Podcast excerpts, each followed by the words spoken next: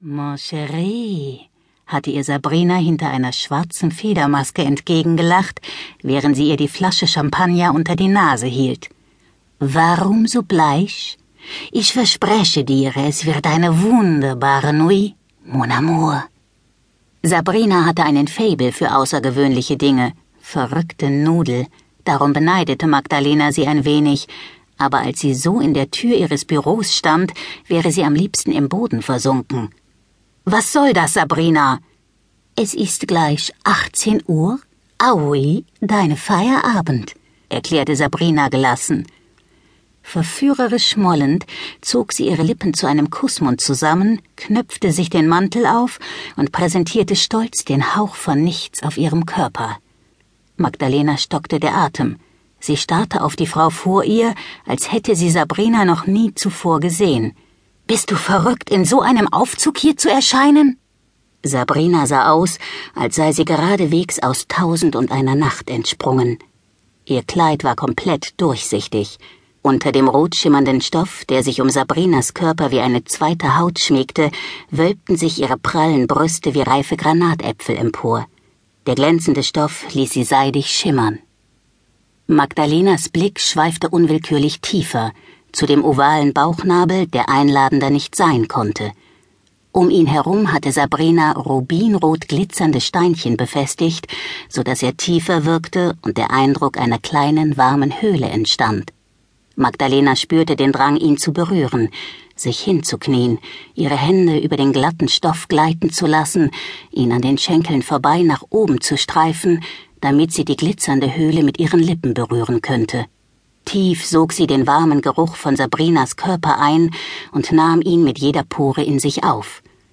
Noch nie hatte sie so etwas gegenüber einer Frau empfunden. Es verwirrte sie, aber ihr Verlangen wurde sekündlich stärker. Sie wollte ihre Zunge entlang der Steine kreisen lassen, ganz langsam, fast zaghaft, nur um sie dann plötzlich und unerwartet in diese einladende Höhle zu stoßen. Um Gottes Willen, sie musste sich zusammenreißen wenigstens bis alle gegangen waren. Sie kämpfte gegen den Drang an, den Blick und ihre Fantasien schweifen zu lassen, wobei sie sich barsch die braunen Haare aus dem Gesicht strich und eine Strähne hinter das Ohr klemmte.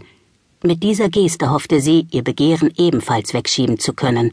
Dann drückte sie die Freundin rückwärts aus der Tür. Mein Chef ist noch da. Ah, très bien. Vielleicht hat er auch Lust auf ein bisschen Plaisir d'amour.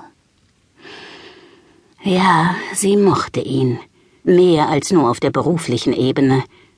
Als sie ihm das erste Mal vorgestellt wurde, hatte sie in seine grünen Augen gestarrt wie ein hypnotisiertes Kaninchen. Brav hatte sie seine Fragen beantwortet, ohne jedoch den Inhalt zu begreifen. Erst als er ihr die Hand mit den Worten Wunderbar, dann fangen Sie nächste Woche bei uns an, reichte, erwachte sie aus ihrer Apathie.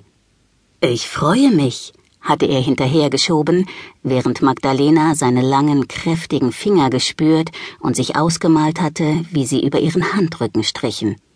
Weiter nach oben, hinauf zu ihren Schultern. Als sie den sanften Druck seiner Fingerspitzen in der Mulde ihres Schlüsselbeins wahrzunehmen glaubte, wo sie innehielten, um dann zärtlich über ihre Brüste zu ihren Nippeln zu gleiten, überlief sie eine Gänsehaut.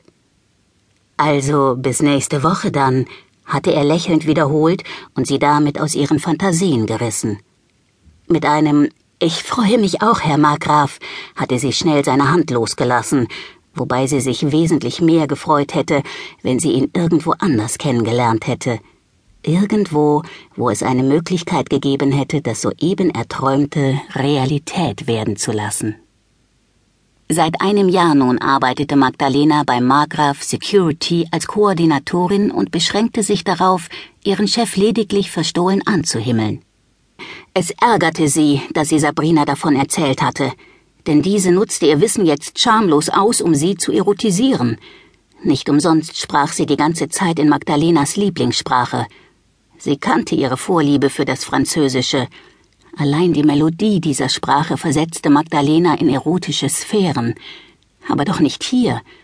Außerdem war sie nicht lesbisch, und sie konnte auch nicht einfach so über das Objekt ihrer Begierde herfallen wie ein wildes Tier. Egal ob Mann oder Frau, sie liebte ihren Job und wollte